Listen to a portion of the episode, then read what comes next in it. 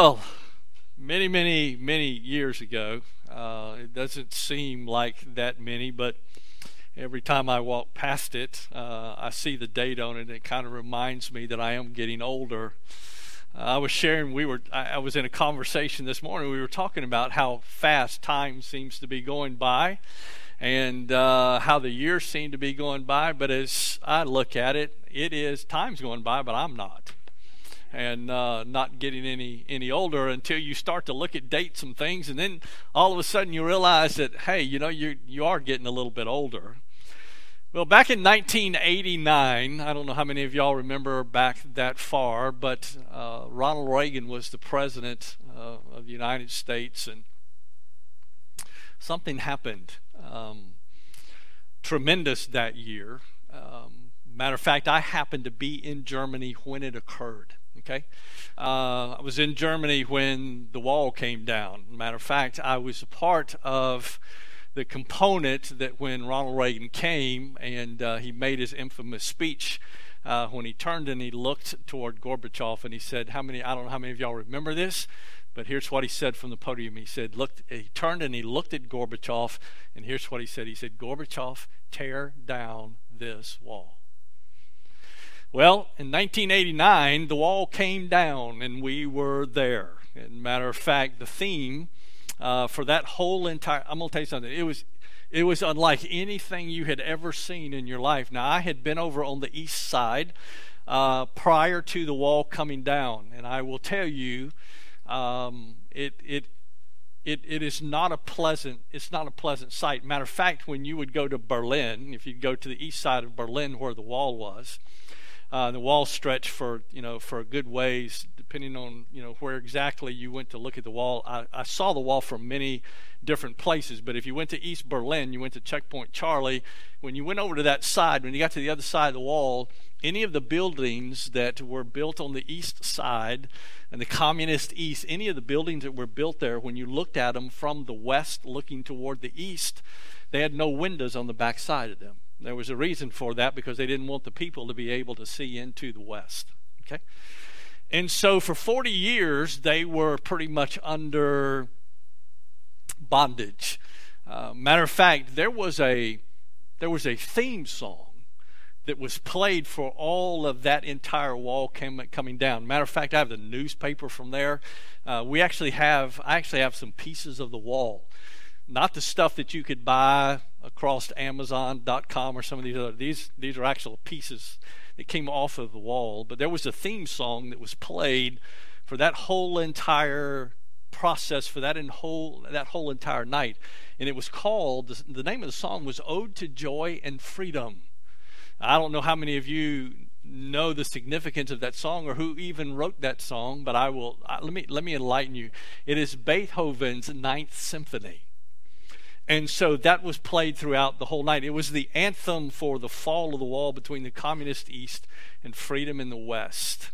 40 years of bondage, evil and darkness imposed by a regime. People were set free as the wall came down. I was there watching all night long as people would make their way through the Brandenburg Gate and as these people would make their way through the Brandenburg Gate from the east into the west, as they walked across the border, many of them fell on their faces and kissed the ground, while others embraced family members and that they had not seen. They'd been separated for many years.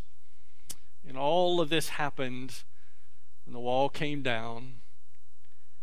Many people, for the first time in their lives, got to experience any concept of freedom at all.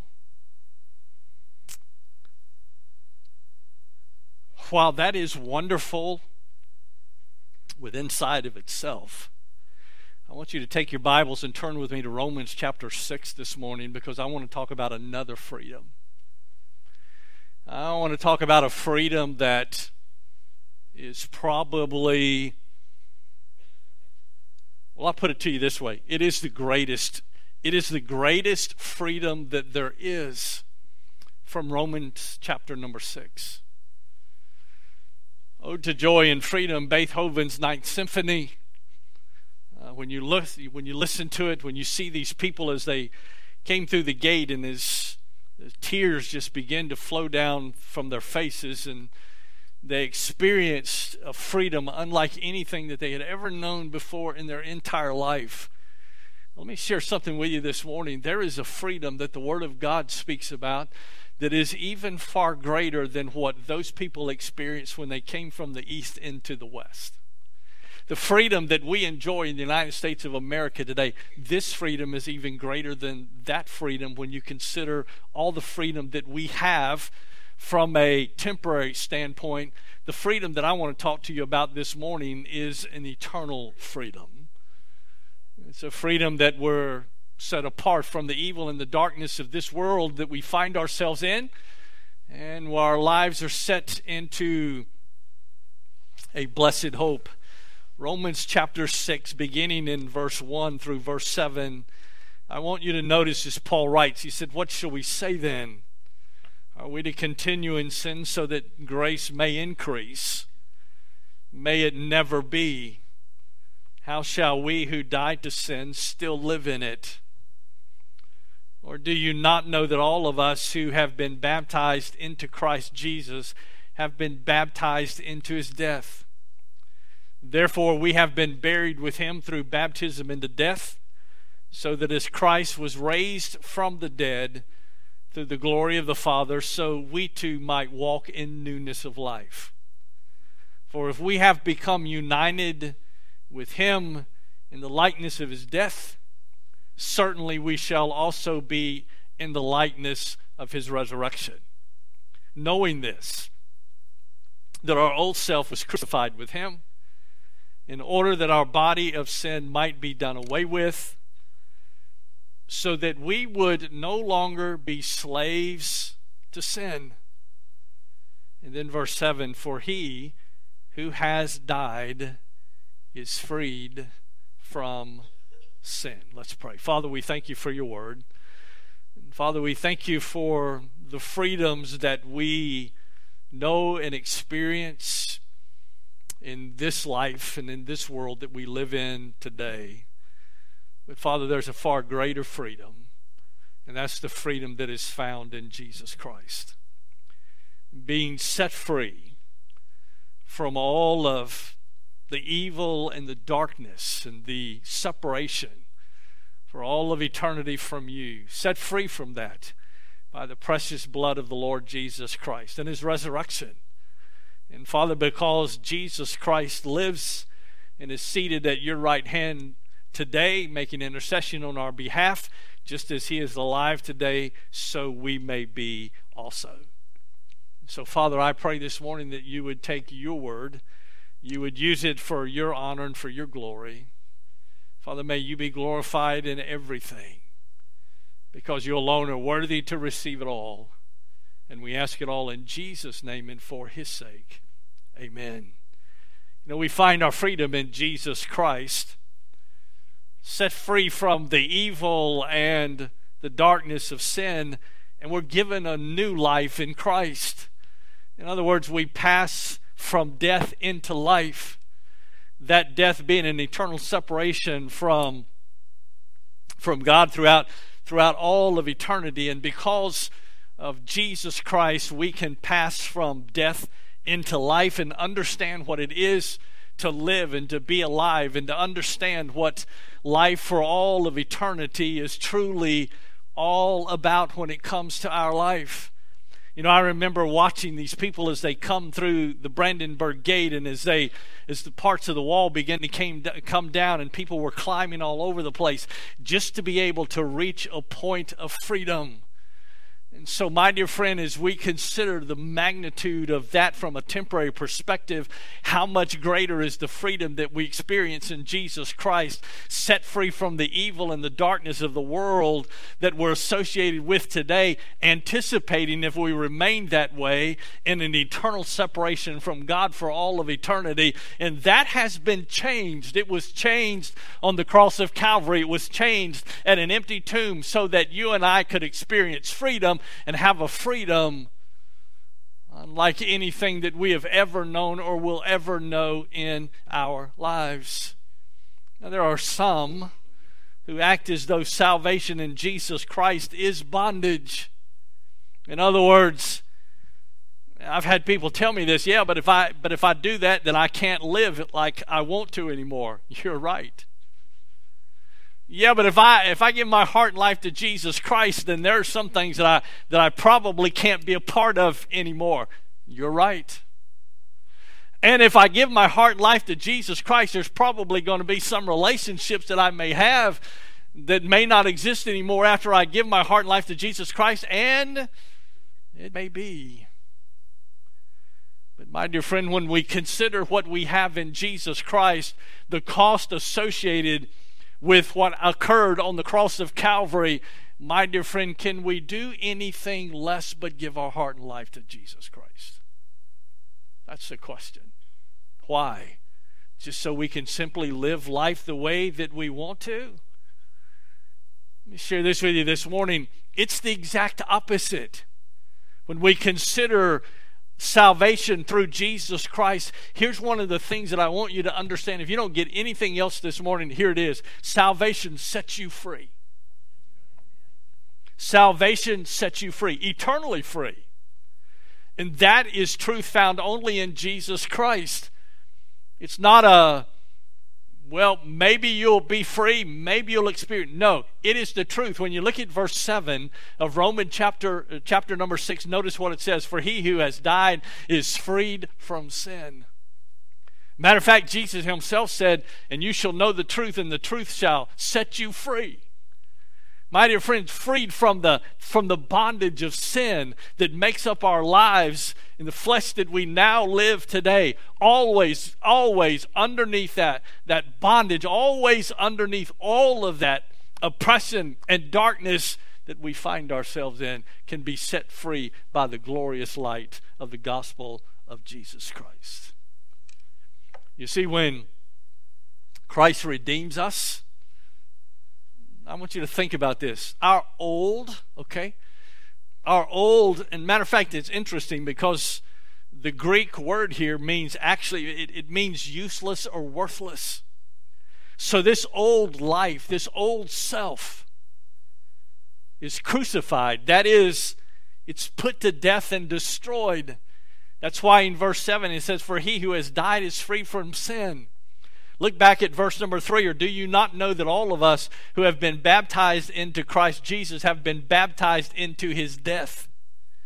Buried in the likeness of his death. When we baptize folks, you'll hear us say this when we baptize someone baptized in the likeness of his death, raised to walk in newness of life. It's a it's a dying to self, is what it is that old fleshly, selfish nature that we have. And I don't think there's anybody in this auditorium this morning at some point in time doesn't have a little bit of selfishness find its way into our lives each and every day. But, my dear friend, when it comes to understanding who we are without Jesus Christ, we we live in a life of selfishness. We live in a, a life where we're always constantly trying to satisfy the very desires of our heart. But my dear friend, when Jesus Christ becomes a part of our heart and life and we're buried in death with Him, and that old self is, is, is, is put away, and old things are, all of those old things become new. You know, I can imagine those people. Let me tell you something. They'd come over to the west side. Are you ready for this? They came across to the west side. All the stores, all the shops were open. At midnight, 1, 2, and 3 o'clock in the morning, they had all the shops open. You know why? These people come across, the first thing they wanted to do was to go into some of these places that they've never been able to experience in their life. They're like kids in a candy store. Didn't make any difference what the cost was. And they began to go through those stores and, and they began to just, they, they, they would take every, they could, listen, some of them would go into some of those stores and fall down on their face and begin to weep because they just could not believe everything on those shelves that they were able to see. They had never experienced anything like that. Let me share something else with you today. You don't know what life is about until you experience life through Jesus Christ. You don't understand those things that He has for us as a result of our salvation in Him until you experience Jesus Christ in your life. All of those things that God has for us. And one of the things that it ought to do for us, it ought to motivate us. It ought to bring tears to our eyes when we think about what we have in our relationship with Jesus Christ. Like what things? Do you realize, as a born again believer with Jesus Christ, we're an heir, we're joint heir with Christ. If we also suffer with Him. And so, the scripture, when we see all of those things that God desires for us, listen to me, please listen to me. God desires the best for you. That's what His desire is. He desires the best for you. The best of what? The best of things? No, the best of Him. And I will tell you, the best of Him will change you for who you are because the old life has died. You ready for this? What characterized the old life has died with it. Look at verse 12 and verse 13 of Romans chapter 6. I'll tell you what, let's just let's just read beginning in verse 8. Now if we have died with Christ, we believe that we shall also live with him knowing that Christ, having been raised from the dead, is never to die again. You ought to underline that. Jesus Christ will never die again. There was one sacrifice and one time only. Jesus Christ fulfilled all that was necessary. Jesus Christ was able to appease the very wrath of God once and for all. Jesus Christ died, and he is seated at the right hand of the Father today. There is no more sacrifice. So, knowing that Christ, having been raised from the dead, is never to die again, death no longer is master over him. For the death that he died, he died to sin once for all, but the life that he lives, he lives to God. Verse 11 Even so, consider yourselves to be dead to sin, but alive to God in Christ Jesus. Verse 12, therefore, as a result of that, if you understand and you see that, then notice what Paul writes in verse 12. Therefore, do not let sin reign in your mortal body so that you obey its lust. And I want you to notice what he says in your mortal body, not your spirit, in your mortal body. Why in your mortal body? Because this temporary body of flesh that we live in today, okay? We are still bombarded by sin itself. And I don't think there's anybody in this room on a daily basis is not confronted with sin to some degree. And whether it's sin that is visible right in front of us or it's a sin of, of omission from our own lives or those things that we know that we ought to do for Christ that we don't do. But what about all of those things that the world just has to hurl at us every single day? What do we what do we do with all of that when it comes? Here's what Paul says, therefore, as a result of being baptized in the death of Jesus Christ, there is no longer any need for sin to be able to have reign over you in your mortal body. Why? Where do we draw the strength from? At the time of our salvation, the Holy Spirit comes to live within inside of us. Notice what Paul goes on to say. Verse 13, and do not go on presenting the members of your body to sin as instruments of unrighteousness, but present yourselves to God as those alive from the dead, and your members as instruments of righteousness to God. In other words, what Paul is saying here, listen, he is not merely speaking of existing in the presence of God but of living to God, living a life consistent with God's holiness. In other words, you don't present yourselves, the instruments of who you are, to unrighteousness, but to God Himself and the holiness of God, and to walk in the ways of righteousness every day that we possibly can. So, in other words, we're not out there embracing and walking with the world, or should not be. That's what Paul says.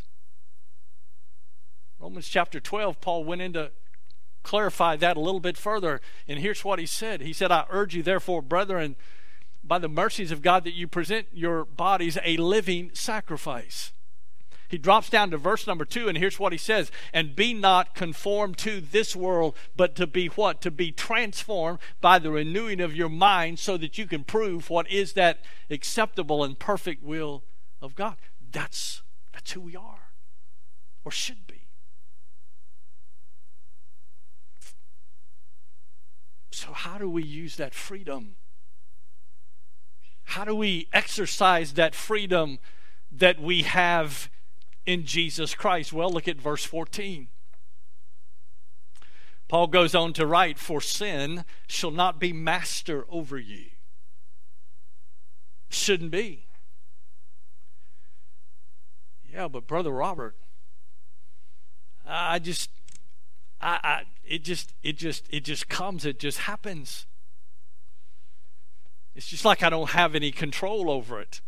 Let me ask you a question. Do we have control over sin?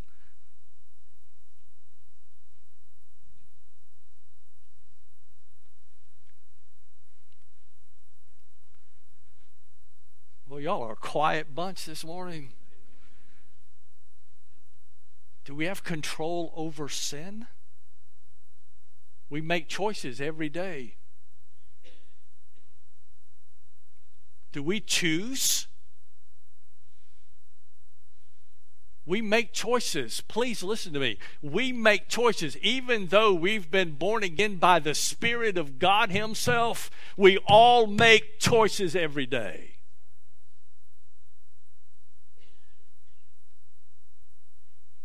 Can we live in sinless perfection? Not in this life.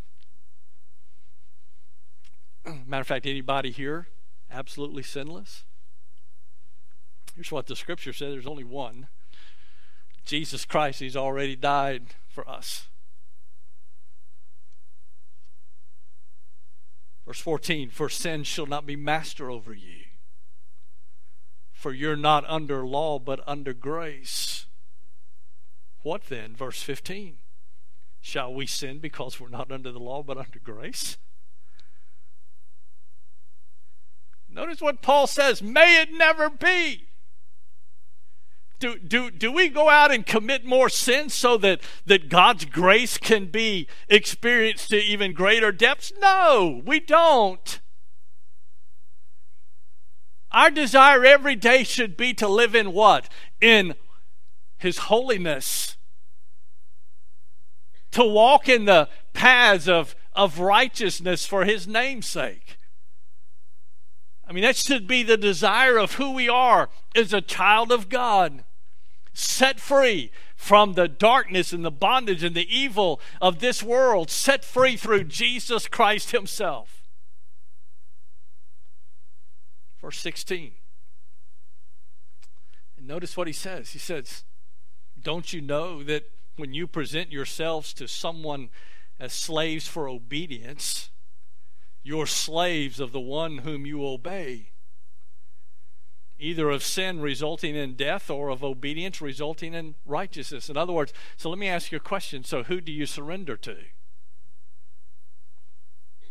That's how simple this question is. Who do you surrender yourself to on a daily basis? Do you surrender yourself to the leading of the Holy Spirit? Let me tell you, one of the things we have more difficult time with than anything else is this subject of submission and surrender. We have a problem today with the subject of authority. Well, bless God, nobody has authority over me. Bless God, nobody's going to tell me what I can do and what I can't do. Well, bless God, I'm my own person and I'm going to live my life exactly the way that I want to live it, regardless of what anybody else has to say. That's what the flesh says. Here's what the believer says I surrender myself to the leading of the Holy Spirit in my life. I understand the authority of God in my life. I understand the significance of the Godhead. I understand of placing myself underneath that authority. Because I'll tell you what, let me just share this with you. You can't live life every day on your own. You can't do it. Verse 17. But thanks be to God that though you were slaves of sin, that's an interesting word, it's a bond slave. Slavery, just that the significance of slave there. When you consider the significance of slave there, all of those people that came through the Brandenburg Gate came across the wall, they were held as slaves in bondage to the regime that was there. What about us? But thanks be to God that though you were slaves of sin, you became obedient from the heart to that form of teaching to which you were committed. And having been freed from sin, you became slaves of what? Of righteousness.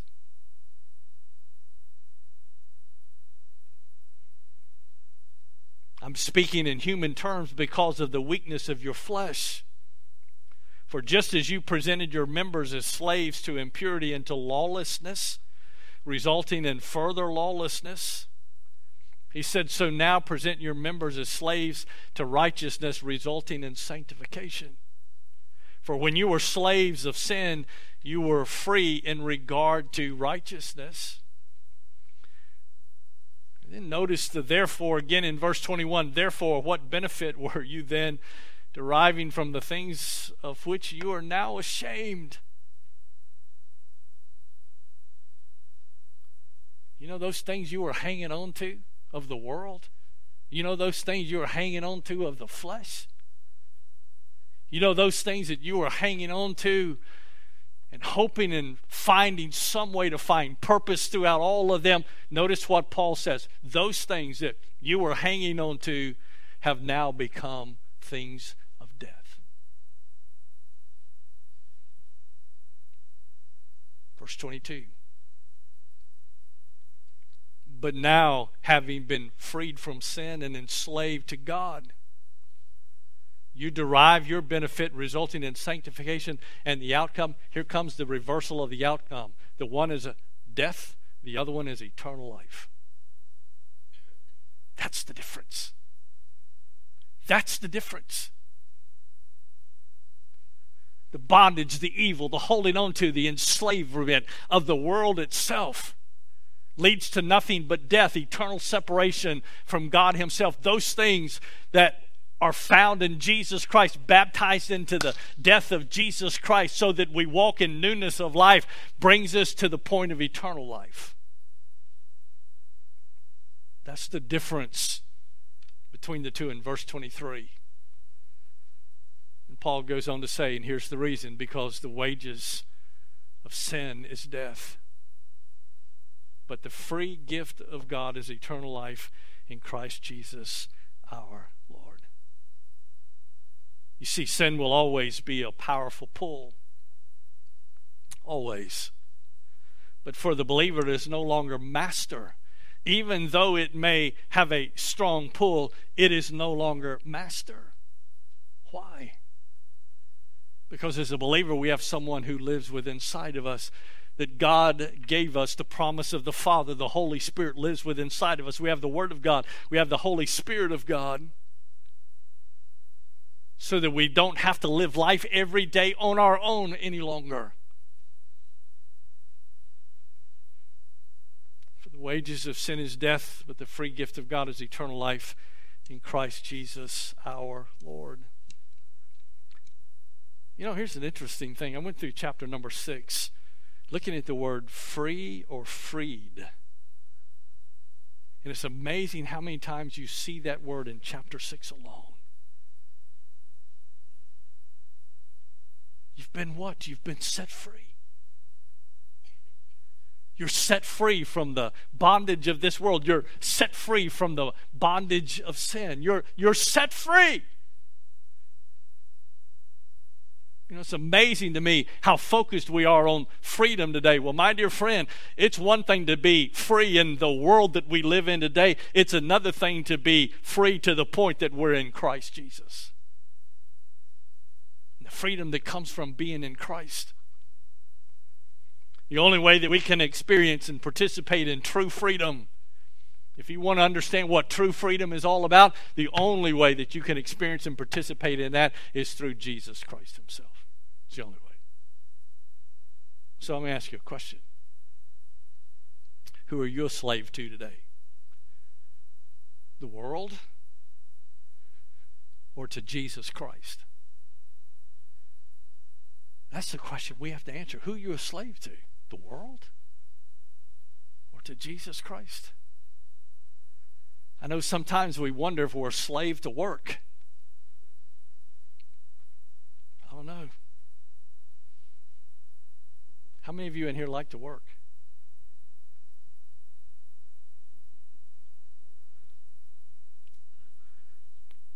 How many of y'all like to do physical manual work every day? I still can't even get any hands up.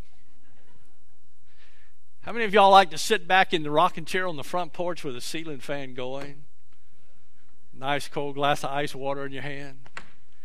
Kick back watching somebody else do everything. Boy, look at all the hands go up all the auditorium now.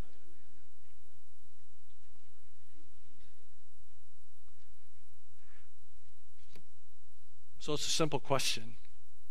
So, who are you a slave to today?